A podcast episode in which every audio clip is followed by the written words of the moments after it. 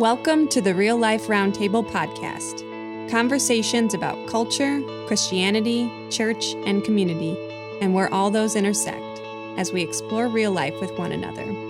The Real Life Roundtable is a production of Real Life Community Church in Portage, Indiana. For more information, follow us at RLCC Life on Facebook or visit reallifecc.org.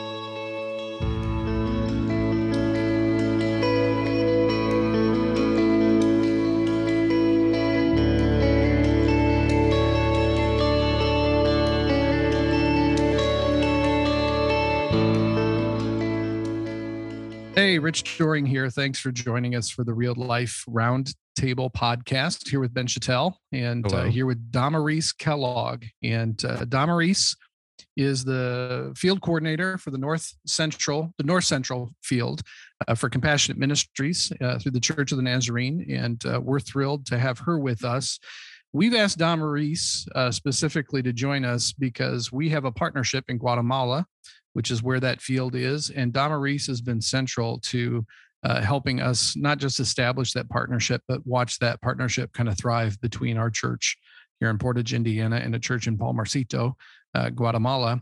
But uh, Damaris, we're just going to jump right in. You have been spending some time actually stateside. So uh, you have a couple of kids that are in college now. You've been on a deputation tour. Give us like a snapshot of the last two months. Okay, well, thank you for inviting me. It's a pleasure to be with you guys and share what God's doing through this partnership. It's amazing um, to watch what's going on. But yes, we um, went to a few different states for our deputation or home assignment, and we were to able to share what God's doing here through his church and uh, but also we got to bring kristen with us to uh, move her into college. She is attending uh, Mid America Nazarene University now, and uh, she's uh, studying youth and family ministry. So we are blessed to have her there. And then Heather, she is in Northwest Nazarene University. She's a senior. I can't believe she is mm. almost done, but she's doing marketing and graphic design. And uh, yeah, they're both doing well.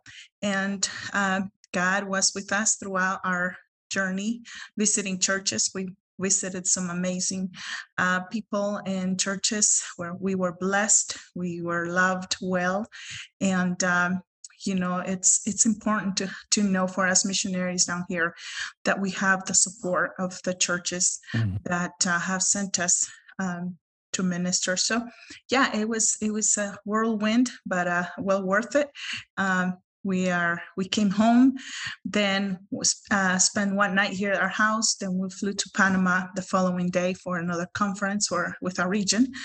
And um, we got back two nights ago and we leave back um, we go back to ohio mount vernon ohio on friday uh, to another conference with nmi presidents um, in the us and canada side. So yeah that's that's the last two months. Who's getting all those frequent flyer miles? That's yeah, what I, I want to know. yes, you're world famous. I, I feel too. pretty excited that uh, that we know you, Damaris. So I mean, you're flying oh. all over the world, doing all this cool stuff. So we'll get your autograph at some point. Oh but. boy.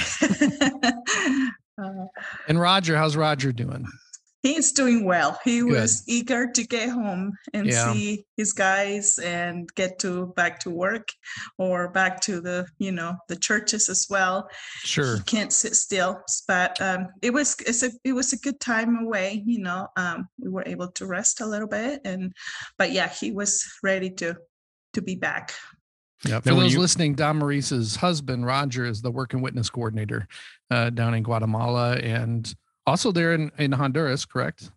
Honduras, El Salvador, El Salvador, Guatemala. in Guatemala. Mm-hmm. Yep. Mm-hmm. And so he coordinates all the work and witness projects that uh, teams go down and do all kinds of different things in that area. So they have an epic little workshop there right by the seminary that we got to tour. That was yeah, that cool. was cool. They get to pre-build all of the stuff before they send it out on their work and witness projects. They got a pretty cool setup. Obviously, the current event right now is the hurricanes down there. Um, how have you seen that affect well obviously it's affected your travel but how has it affected um, your region down there? And what are the what are the ways that nazarene compassionate ministries is already stepping in and, and bringing aid on stateside but then also down in guatemala Yes. Um, well, it came in as a hurricane category one through Nicaragua, in which it was a big destruction over there. Um, I was sharing with someone the other day, I said, you know, for us, a category one or two is the equivalent of a three or four uh, categories because our infrastructure of the churches or housing, you know, it's it's hard to withstand any winds, um, mm. nonetheless, a hurricane. So I always say, well, a hurricane one for us, it's it's it's it's a big deal. Yeah. You know, because things go flying pretty quick. But uh, as it entered our field, it came as a as a storm, bringing a lot of water, and that's what um, I think that where the damage came uh, mostly because we already were saturated with water. Uh, we have had a very heavy rainy season, so all the terrain was already saturated. Mudslides and sinkholes were already happening throughout. And so with this other one, it, it kind of uh, brought more. Um, the first uh, district where I uh, began receiving information was the Atlantic District. And um, they um, as I was flying in uh, from Panama, I contacted our uh, superintendent over there, and he already told me that that they had already evacuated like 18 uh, elderly from the um, nursing home into mm. the one of their churches, and so they have right now three churches open for uh, as shelters in in that district. Then um, our other Verapaz del Norte district, they already um, mobilize their um, disaster response team. They are very well equipped, and I am so thankful to see the churches um, coming, you know, so quickly to meet the needs of those that have been devastated. We had pastors that didn't sleep all night uh, on Sunday night because they had been evacuating people. Wow. Um, so far, we have had 12 people um, that passed away, mm. and it's like 436,000 people that have been affected. Um, in one of our districts in Verapaz Oriental, there was a mudslide where um, two families were affected and uh, four people passed away in the mm. in the mudslide. And so, very um, heart-wrenching situations. Um, now, are those are those districts all located in Nicaragua? No, these are here in Guatemala. Oh, okay. Yeah, yes. I don't have any details of Nicaragua, but this is all happening here in, in Just Guatemala. in Guatemala. Mm-hmm, okay. Mm-hmm. Yes. And um, um, we called um, a meeting, an emergency meeting yesterday morning just to recoup, you know, and kind of move forward with our plan. Um, and um, we had people from different ministries, you know, and we were talking about how important that when we go and respond like respond like that, that we include all our ministries because we like to respond you know in a holistic way mm-hmm. meeting the physical needs but there's also you know the emotional and the spiritual needs of the people so we like to see the entire church and all the ministries participating in this and and yes today there's um, uh, throughout the churches in Guatemala City, they're collecting uh, food and clothing, you know, so that they can bring to those people in the shelters. Cool. And people can go to ncm.org, Nazarene Compassion Ministries.org, and find all kinds of information about how how to respond, um, the details about what's going on in those areas, and, and different things like that. Correct. Correct. There is a project in NCM.org. that uh, that org. It's called um, it's Storms 2000, 2022.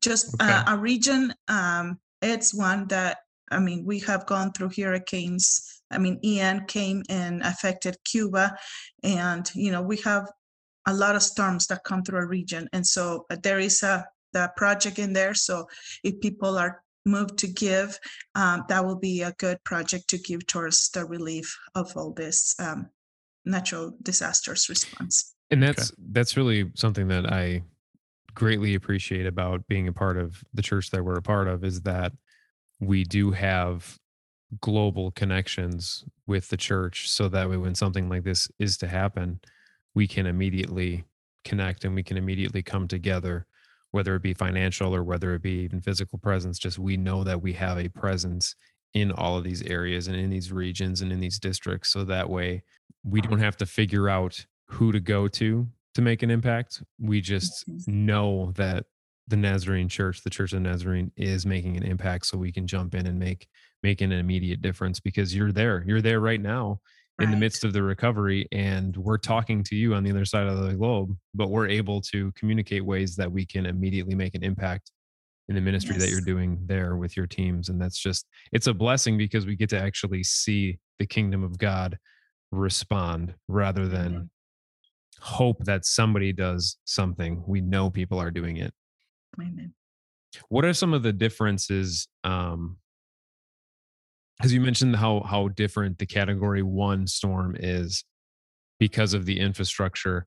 How do you see churches and church leaders respond differently in, in Guatemala versus maybe here? Like, do you do you sense that there's a difference in how the church responds to things? Actually, you know, I was in Florida for Hurricane Ian.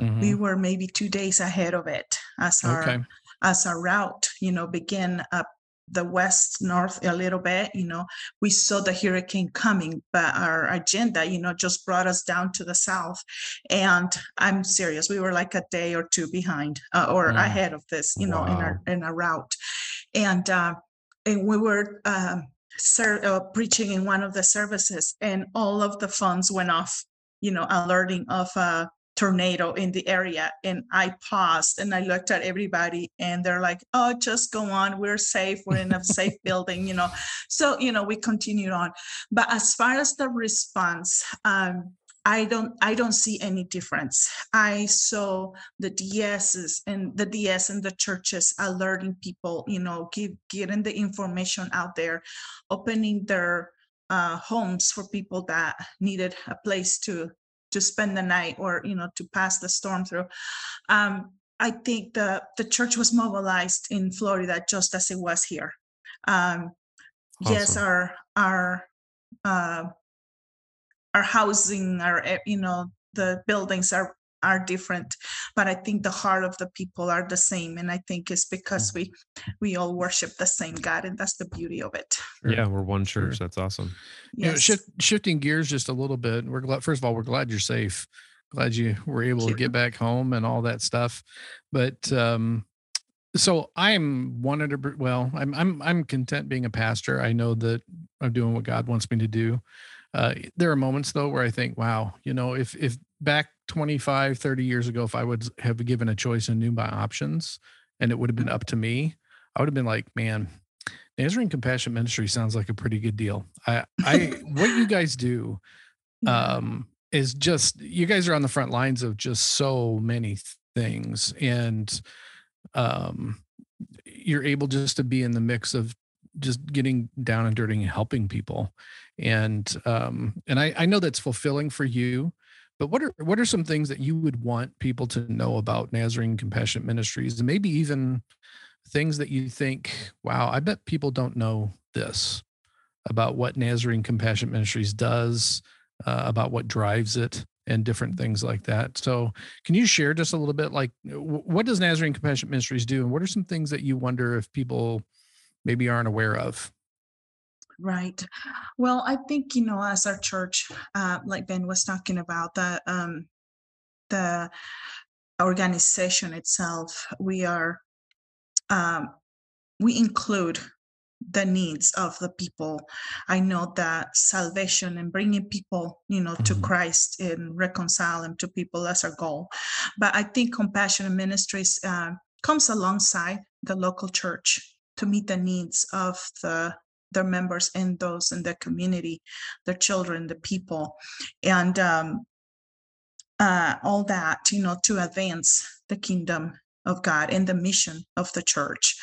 Um, I think it's uh, uh, compassionate ministries uh, is the it's an arm of the church, you know, to sure. to help me meet uh, meet the the needs of the people, and um, as I, you know, we were sharing throughout our home assignment, you know, I talked about, you know, if we if we go back to on on the Bible and look at Jesus responding to the needs of the people, you know, yes, he uh, gave salvation to many, you know, for their sins and stuff. But he did not forsake the needs of the people as well. Right. And so um, I think that's what compassionate ministry is about, not forsaking the needs of the people while we're sharing the love of Christ, that He is still a good God in the midst of the pain, in the midst of chaos, that He's sovereign and that He is He loves us, you know, and all that. And for people to feel, you know, in when they're in distress, to to to be cared for, you know, um, and for us to just say, you know, God has not forgotten you. God is mm. is present in the midst of your pain, in the midst of your situation. You know, that's what we want to we want people to know that because we're in a falling world and he sure. he warned us, you know, in the world you will have trouble. You know, but um but he has overcome it overcome it you know don't lose mm-hmm. heart he has overcome all this and so you know for us to just show with our actions that God cares. I mm. think that's huge in our in the communities. Um, for the glory of God, last night or this morning, actually, when I began to report to my uh, our leaders, um, I one of the f- things that I saw on the news, and it it filled my heart with with happiness, but then with thanksgiving, you know, for the church. Because in one of the first news that came out was um, the people that were being evacuating um, and being taken to the Church of the Nazarene mm. in Champona, Puerto Barrios. I mean, that's that's what the church does, yeah. you know. And so, like I said, to that God's glory, um, it was it was great to see that. Very cool. Very cool. Well, I know that child sponsorship is a huge part of Nazarene Compassionate Ministries, and that kind of ties into. Well, let's let's just brag a little bit about our friends in Palmarcito. So uh, we have this partnership with the church in Palmarcito with Pastor Nestor and his family and their congregation. And um, tell us, you know, and, and if you can, just kind of tie child sponsorship into this as well uh, tell us first of all about this partnership. Tell us why it's important, and then maybe what what do you see happening in Palmarcito that is unique and and definitely part of that compassion vein that not just shares the gospel but lives the gospel out as well. Right. Um, well, when I think of the church in Palmarcito, um, I think of loving the community because mm-hmm. that's a, that's how they got started you know um, a lot with with child sponsorship um, and i think with the partnership it has given an opportunity for both churches your your church and mm-hmm. palmarcito church to join in in the mission together and that mission being you know of bring, bringing christ to the community. Um, it's an opportunity that uh, where you both encourage each other and grow together. It's an opportunity for your church to see the opportunities for service. Mm-hmm. Um, and Palmarcito also to learn, you know, from from the different things that your church is doing, you know, like the the gardens that you guys have mm-hmm. you know it's i think it's so important uh, that there is something that both sides give uh, and we're not talking numbers we're not talking right. numerical you know amounts sure, sure. we're talking about um, knowledge um, learning from each other blessing each other um, and uh, we, we can both testify of the, the work that God's doing in your church, in your mm-hmm. community mm-hmm. through you, and also through to Palmarcito. I was just sharing earlier um, that uh, I have been able to share with Pastor Nestor, and he was so excited to share about his activities through uh, um, during their anniversary. Mm-hmm. You know, anybody 40, that 41 years, right? It's 41 years. I believe so. Yes. Yeah. I, Not yeah. everybody celebrates a 41 year anniversary, right. but that's Palmarcito. So. yes, that's them.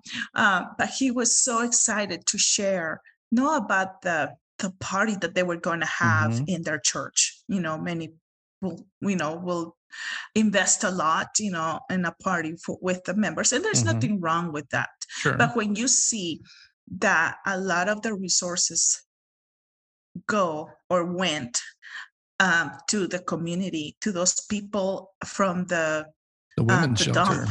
And, and you know they've gone to and, a women's yeah, shelter as well. Yeah, exactly. And you know, you're like, okay, your heart's in the right place. Yeah. You know, yeah. um, bringing Christ to those in in your community. So. Mm-hmm. And that's yeah. that's. It seems like every conversation we have always falls back to this idea of proximity. But until you have relationships with people like the church in Palmarcito, it can be easy to be a little bit jaded about okay well is is my money going to actually make an impact or even like child sponsorship where where is mm-hmm. that money really going what is that money really doing when you actually are there and you see it is changing lives and it is mm-hmm. changing generations of lives and right. you see the families that have sponsorship and the families that don't but then you also see the church being responsible i would even say often more responsible with the resources that they're given than the resources that we have here because like you said they are missional people they are selfless people making sure that those resources are making a difference right you know being on this side of the of the child sponsorship you know where um, i get to see where those dollars go to. Um, they they they have a plan every month what they're going to spend mm-hmm. the money on and it's not the same thing. You know yes they they get you know a plate of half food and this and that but there is also other needs that are covered you know with child sponsorship. And um but also the door that child sponsorship opens up in the community with the parents of these children.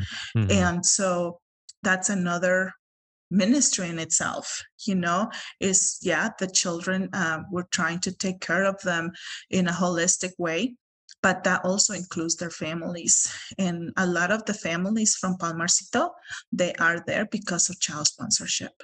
Right. And even education things like that. I mean if you you talked about it earlier in this conversation about how the gospel is more than salvation prayers if you get a child to come into a church in one of those communities and they do put their faith and trust in jesus that is phenomenal. That's amazing. Praise god. At the same time that child is still a six or seven or eight year old child that needs to have a future he, they have a long life ahead of them and that life could be a life of continued struggle or that mm-hmm. life could be being blessed by god through the church depending whether or not they're sponsored so it's just thinking of somebody's life especially a child in a holistic right. way that you know i see two beautiful things out of this the one thing uh, i see the ones that have graduated out of the program and because they know that they have been helped with the financial part for their education and now you go see accountants you see teachers graduated out of the program and they're they're giving back to it mm-hmm. i mean they um they are they continue on the program no receiving but giving you know right. um and also the other thing that i was thinking was um, these children grow up in the church, uh, learning about God, and yes, their problems will they're not gonna go away. And that was the other thing I was thinking, you know, is that um, because they don't have much, they they really depend on God for their day to day needs. Mm-hmm. You know, that God is our supplier. That God is is there in time of need, and sometimes God says yes, sometimes God says no because He has other purposes. But then they become stronger Christians, you know, in their older years and adults, you know, that when they you see them go through different situations. And that's what I have seen in the church here. You know, their strong love and dependence, dependency on God.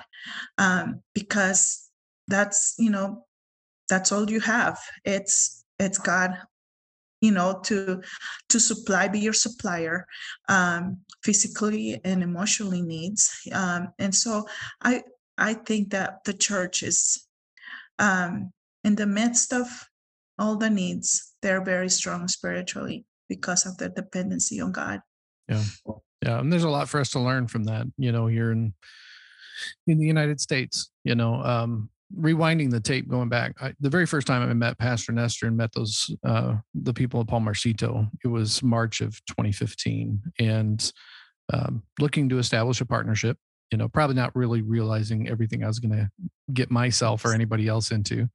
Um, but I remember the conversation that we had with Nestor before uh, we left, and it was basically summarized as, "Hey, man, if if this works or if it doesn't work, it's okay. God knows exactly what we need, and we're trusting Him."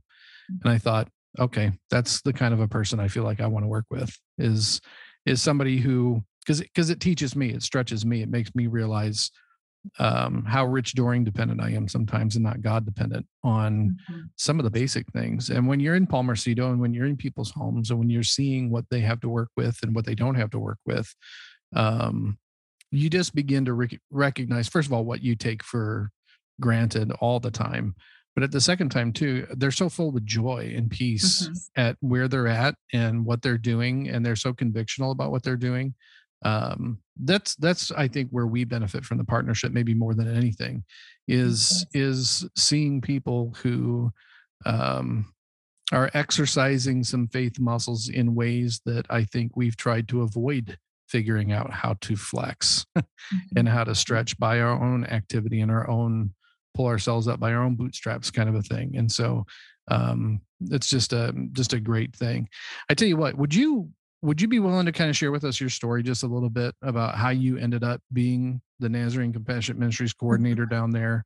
Uh, I know that you spent quite a bit of time living in Idaho, um, and your husband Roger is not Guatemalan, uh, and uh, just kind of share with us just a little bit of your journey so we know you a little bit better. Okay. Well, um, I grew up in a pastor's home. I'm a PK uh, here in Guatemala, and uh, uh, besides God, you know, being in our hearts. Uh, my dad was always meeting the people's needs. I never, I don't remember a, a day that he was not involved in someone's life. Mm. And uh, I was too young to to have the pictures in my mind in my head about the earthquake in 1976 mm. but um, they always talk about you know how he would go with his little tiny Subaru car into the villages to get people out when the, was, after the was this around happened. was this around Antigua? Is it was it around uh, the the Antigua area, Sacatepéquez area. Okay. Uh, yeah, uh, there was uh, and so he would just go out, you know, and bring people in. Um, the church that he was pastoring, we we set up big tent to to take people in and everyone cooked. I mean, you know, and so throughout my growing up years, I I learned compassionate ministries without knowing I was doing compassionate ministries. Sure. That was just the, a lifestyle that he had. Um, I attended Hobe Sound Bible College in Florida. Um, then later, uh, Roger and I got married. He's from Idaho. Um, he, I had a call for missions when I was 12 in one of the revival services here in Guatemala. But it was interesting because I thought, why would I want to be a missionary? Missionaries come to us. Mm. You know, that's it just didn't make sense to me. Mm-hmm. But I continue on. Um, I Hobe Sound, I was involved in the missions department. And um, uh, then, you know, we got married and I uh, I moved to to live in Idaho. Um, then when we began our our young our family, uh, I wanted to to have a church that we would be involved with with our children. We were attending a church that was like 40 minutes away from us, and I thought with little children that's not going to work. Mm. So um, we were attending a Methodist church. Um, but then just outside of our subdivision, there was a Nazarene church. And so I said, I want to try that. And um, Heather was a year old. And so we went there to Nazarene Church. And we have a lot of relatives that are part of the Nazarene Church as well. So the sure. Nazarene Church has been, you know, in our background. Um, and we went we went in there and we were just gonna go try it out. But that's all we needed. You know, they sucked us in, they loved mm. on us and and we stayed there. You know, uh, we became members of Church of Nazarene. Um, then I served as the NMI president for the church in, I don't know, nine, 10 years. So mm. I was always doing work and witness trips with our associate pastor um, and and serving, you know, different ways in the church. Um, as the girls grew up, um, they were always with me. They were they were always doing yeah. something. So they they grew up doing stuff with mom, you know, in the church or you know. Um, so now then. Um, uh, our our call here to Guatemala, Roger was um, involved with the global tech team um, where they would go to different Nazarene universities um, to help with their internet, Wi-Fi, you know, all that technical stuff. And mm-hmm. so he would go and um, travel with them. And um, uh, but I think the first trip was the one of the trips that kind of got us into missions without knowing God's, you know, molding us through it. Um, we went to Ecuador. Mm. Well, how we got started, I'm gonna try to tell it fast, but um, I we had some people that said Damaris needs to go to Ecuador with you, and I'm like, well, I'm not technical. I have no idea about computers or anything. But he said, God told me to, you need to go, and here's five hundred dollars for you to go. Mm. So then you know you're committed. Then so we raised the funds, and I went. And I think the reason I went is because um, for me to see what God was doing in Roger's life. He had had some rough times in missions, and that's a different story. But um, but he, you know, God was drawing him back to missions again, and I was able to to see that.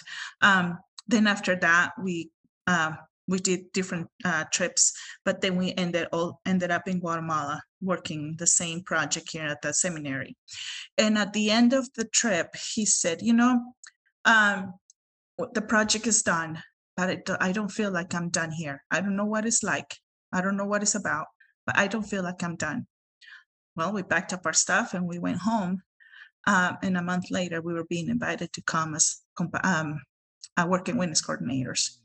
So we said, well, God, if this is what you want us to go, we'll say yes, but you have to remove a lot of mountains, you know, that will prevent us from it. And he did one by one. He worked everything out. We were moving here November 3rd of 2016. We worked uh, with uh, Work and Witness. I, I helped him, you know, the first year. The second year, uh, the Compassionate Ministries, Dr. Elmer retired. And and then uh, Pastor Lionel uh, assigned me as the Compassionate Ministries coordinator.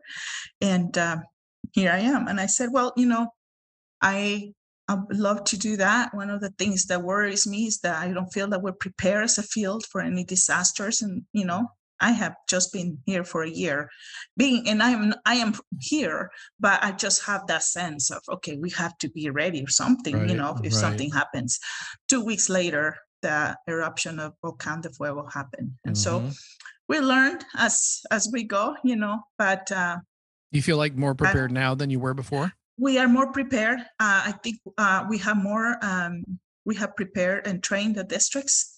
And, and so that's I, you know, like I said, for me to wake up with the news, the Church of Nazarene was receiving people in their church. Right. I mean, that's that's huge that's huge you know and uh, the other district they have a disaster response team mm. and i join in one of their meetings or i'm part of their chat group and to see them being organized how to respond and it's it's it's a to god be the glory yeah that you know so what a testament to Roger's faithfulness. I mean, he he was the one that told you, "Hey, I think we're not done here. Let's move to Guatemala." Like th- those are your stomping grounds, so you probably were much yeah. more like, "Well, yeah, I can adjust." But for Roger to be like, "You know, I live in Idaho. God's telling me to live in Guatemala." I mean, that's that's right. big. So the the life adjustments that he had to make in order to make that work. That's yeah. that's and, a testament and how, how old were the how old were the girls then? Kristen was 12 and Heather okay. was 15. How was so that for them? People were telling us, you guys are crazy. Mm. Uh, you have everything you need here. The girls have everything here. Damaris, you know what it's like to be over there. You're going to regret it, you know, going back. And, but, you know, God's put such a sense of love back for Guatemala in me. I was yeah. like, no, every time I saw a picture of a volcano or whatever it was, I was just like, oh, oh you know. But um, for for the girls, uh, we prayed that God would put the same uh, call in their lives. Sure. Uh, yes, it was it was um, when we told them, um, they cried, they laughed, you know, they were mm-hmm. crying the the grieving part of leaving their friends behind. Sure. Um, and then moving here, um, we had the they were part of the Christian Academy of Guatemala, which has been a big help, you know, for missionaries here because um, while we're doing ministry, they're helping us with the education, and it's very, you know, they the teachers are missionaries as well, coming to teach the kids. Mm-hmm. So um, uh, Heather struggled a little more just because she was almost, you know, done with high school, um, but um, but she adapted uh, after you know during those three years kristen she is uh she loves she um being here uh, she just came for a quick trip on her fall um mm, she did you know good. she did good. and she and um, when we took her to the airport yesterday she goes i don't want to leave and oh. anyways but but you know i we have placed him in god's hand um and they also said if we have not come here we will not know what we know about poverty mm-hmm. about life and heather is uh, working part-time with the because international is the shoe that grows oh, yeah. she's always wanted to work with them because she knows you know the impact that those shoes have mm-hmm. throughout the world and so she's working there and she loves it and so wow yeah. that's awesome that's thank you for sharing all of that including the details about the fact that people were kind of trying to influence you not to go. And now, on the other side of that, not only are you and your family beneficiaries of your faithfulness, but we're beneficiaries of your faithfulness. Right. And the people of Palmarcito and the people of Guatemala, like to see years down the road, people's jump of faith, their leap of faith, reap so much benefit for the kingdom of God, but then also reap so much joy in your life and in your daughter's lives that would have been missed if we would have listened to mm-hmm. those whispers of doubt. Like you have everything that you need here, but you don't have everything that God wants you to have. Right. And that's what we're that's what's supposed to compel us into action. So that's thank you. Thank you for sharing that. Yep. Yeah. Yep. Was there anything as we kind of draw this to a close that you would want people to know, Damaris? Um, your favorite color, your favorite food? I have no, one more serious question, but oh, yeah, okay. go ahead with that. For, oh, all no, right. Go ahead so, ben, then. Our desire in these conversations with people is ultimately to learn from people who are in different environments, who have different life experiences, who have differences in culture and upbringing. What can we in the United States, but even more specifically here in Portage, Indiana, what can we learn from the church in Guatemala and in that region? What can we what can we glean from their faithfulness, from the way that they do ministry that we can apply as ministers, but even just as community members? Like, what are some benefits? Because I know that we've experienced those benefits, but from somebody who's lived down there year after mm. year and who's been in both worlds multiple times, even right. now this last year, you've been traveling back and forth. What should we know and what should we implement from the people of Guatemala and the church, and how can we be one with the church down there in spirit? Well, I think that uh, the opportunity to serve is everywhere we are. Um, hmm. We lived, I lived in Idaho for 25 years before we moved here. And um, I worked with the migrant people, you know, uh, and uh, there is there's people that that need to know about Christ. Um, the people here serve. And one of the things that um, when we had the hurricanes Eta and Iota a couple years ago, we were in the midst, in the middle of COVID, you know, with a lot of people just lost their jobs. And, but then the hurricanes came and literally like wiped out a mm. lot of homes. And yet the church, the people were out there sharing what little they have during that time putting it all together with everybody else's you know donations and going and helping those that had none that had nothing and so i just think that i just encourage everyone you know wherever you are wherever god has placed you be christ light into your communities, uh, your neighbor. We talk about going into the world and making disciples. Um, but we don't need to go wait until we have an opportunity to go overseas. There's people right next door to us, you know, here, there, um, and serve. You know, sometimes we think, oh no, it I don't have the resources, or I don't have this. It serving is not always about giving, you know, finances or economic things. Serving is about loving, you know, maybe someone is, is sad about a lost loved one. Mm. Maybe, you know, just. Di- there's Somebody's different lonely. There is different ways that we can um, meet their needs mm-hmm. um, and share Christ. So. And it feels like it's I don't know why that is, but it feels more intimidating sometimes to just reach out and see how you can meet the needs of your neighbors on your street than to participate in something like a working witness trip. And I think it's because there's just this element of, well, I can go there and do this, serve, and then come back. I think it's just when you when you look at your whole life as a witness of Jesus, it challenges our own vulnerabilities. How do you start? Yeah, yeah. well, you know, and, and I you know, when we were doing this home assignment, I, w- I was just, you know, sharing a little bit about the people, the the the four men that brought the paralyzed man to Jesus. Hmm, yeah.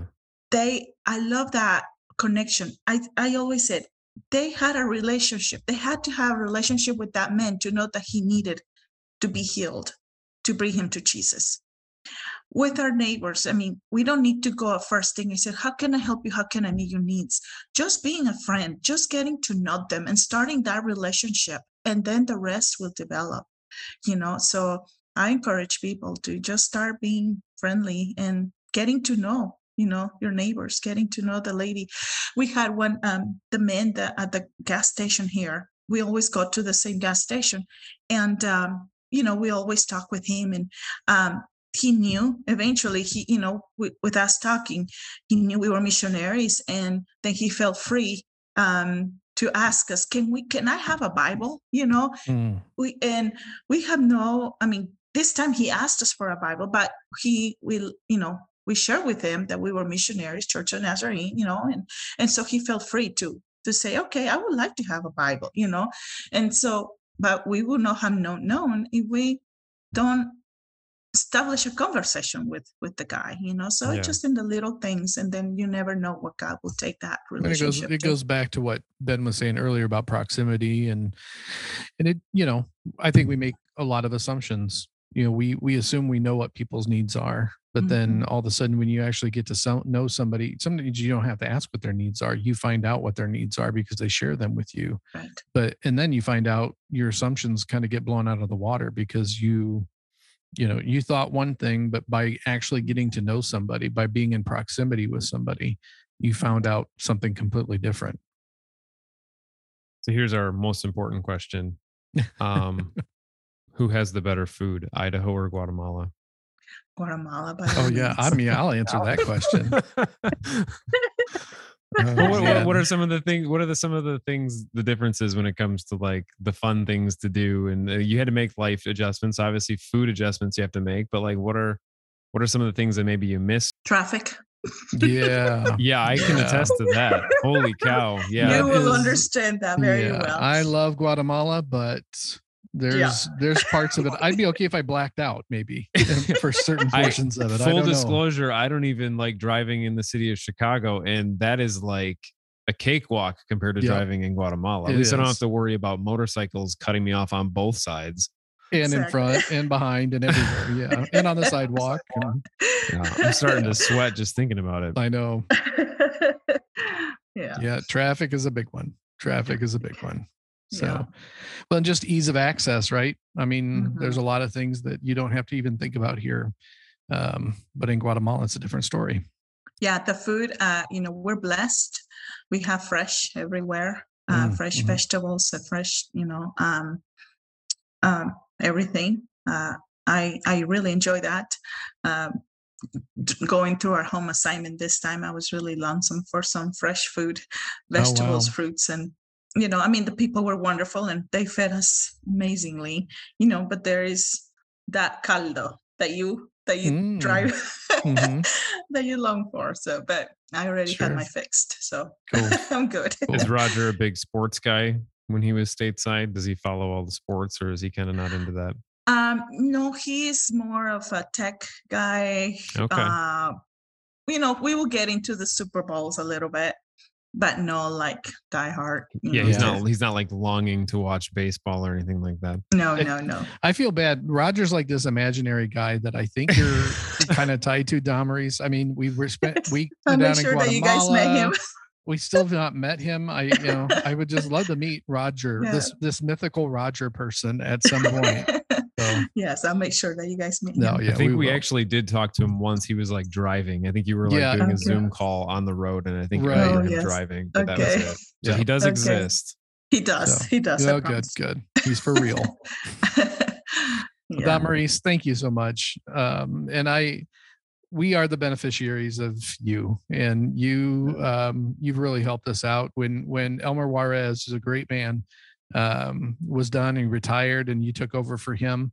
That was a transition point for us as well. And um, you you've really helped us out tremendously with Palmarcito, and um, you've made that transition really really smooth and almost given as well just kind of a fresh insight for what are some things that we can do to really ramp up that partnership and make sure that we're doing what God wants us to do. So I just want to tell you how much I appreciate you and and the heart that you bring to this and the spirit and why you're doing what you're doing um you know it speaks to me it speaks to my heart wow. so i appreciate that it's ncm.org correct and then you yes. can go and you can mm-hmm. find projects did i, did I say ncm.com earlier no you no. did no. Okay, because that would be like me to do that. So okay, okay, good. So that's where you can go. Um, yeah, we've already explained child sponsorship. I mean, we could talk mm-hmm. for hours and hours and hours, but sure. you can make an immediate impact for people who mm-hmm. are on the grounds and who are a part of the Church of Nazarene that are yes. not only making a physical difference, but they're making they're making a kingdom difference. They're making an eternal yeah. difference. So if you yep. feel the obligation to do something from wherever you're at, wherever you're listening to this, ncm.org, and you can make an impact for the kingdom of God. Yeah, so, you yep. can donate there towards any project, uh, but also uh, child sponsorship. You can go on there and choose a child that God is placing in your heart mm-hmm. to sponsor, and yep. you can change that kid's life and chapter in their life. Huge. Yep. Yep. yep. Well, cool. Thank you, Damaris. Thank you for your time. Well, I know we want to be brief. Um, this will probably not be the only time that we have these conversations, but um, yeah, thank you so much for sharing your insights, sharing your story, and we look forward to the next time we get to get together. Yep. That thanks, Damaris. Okay. God bless you guys. It's great to partner with you in your church for everyone else, uh, I think we're going to take a one week break, but in a couple weeks, we will start cranking out more of these interviews, talking about more topics. Um, again, if you want to hear about something specific, if you'd like us to talk about a specific topic, make sure you reach out and let us know. Uh, we will talk to you soon. The Real Life Roundtable is a production of Real Life Community Church in Portage, Indiana. For more information, follow us at RLCC Life on Facebook or visit reallifecc.org.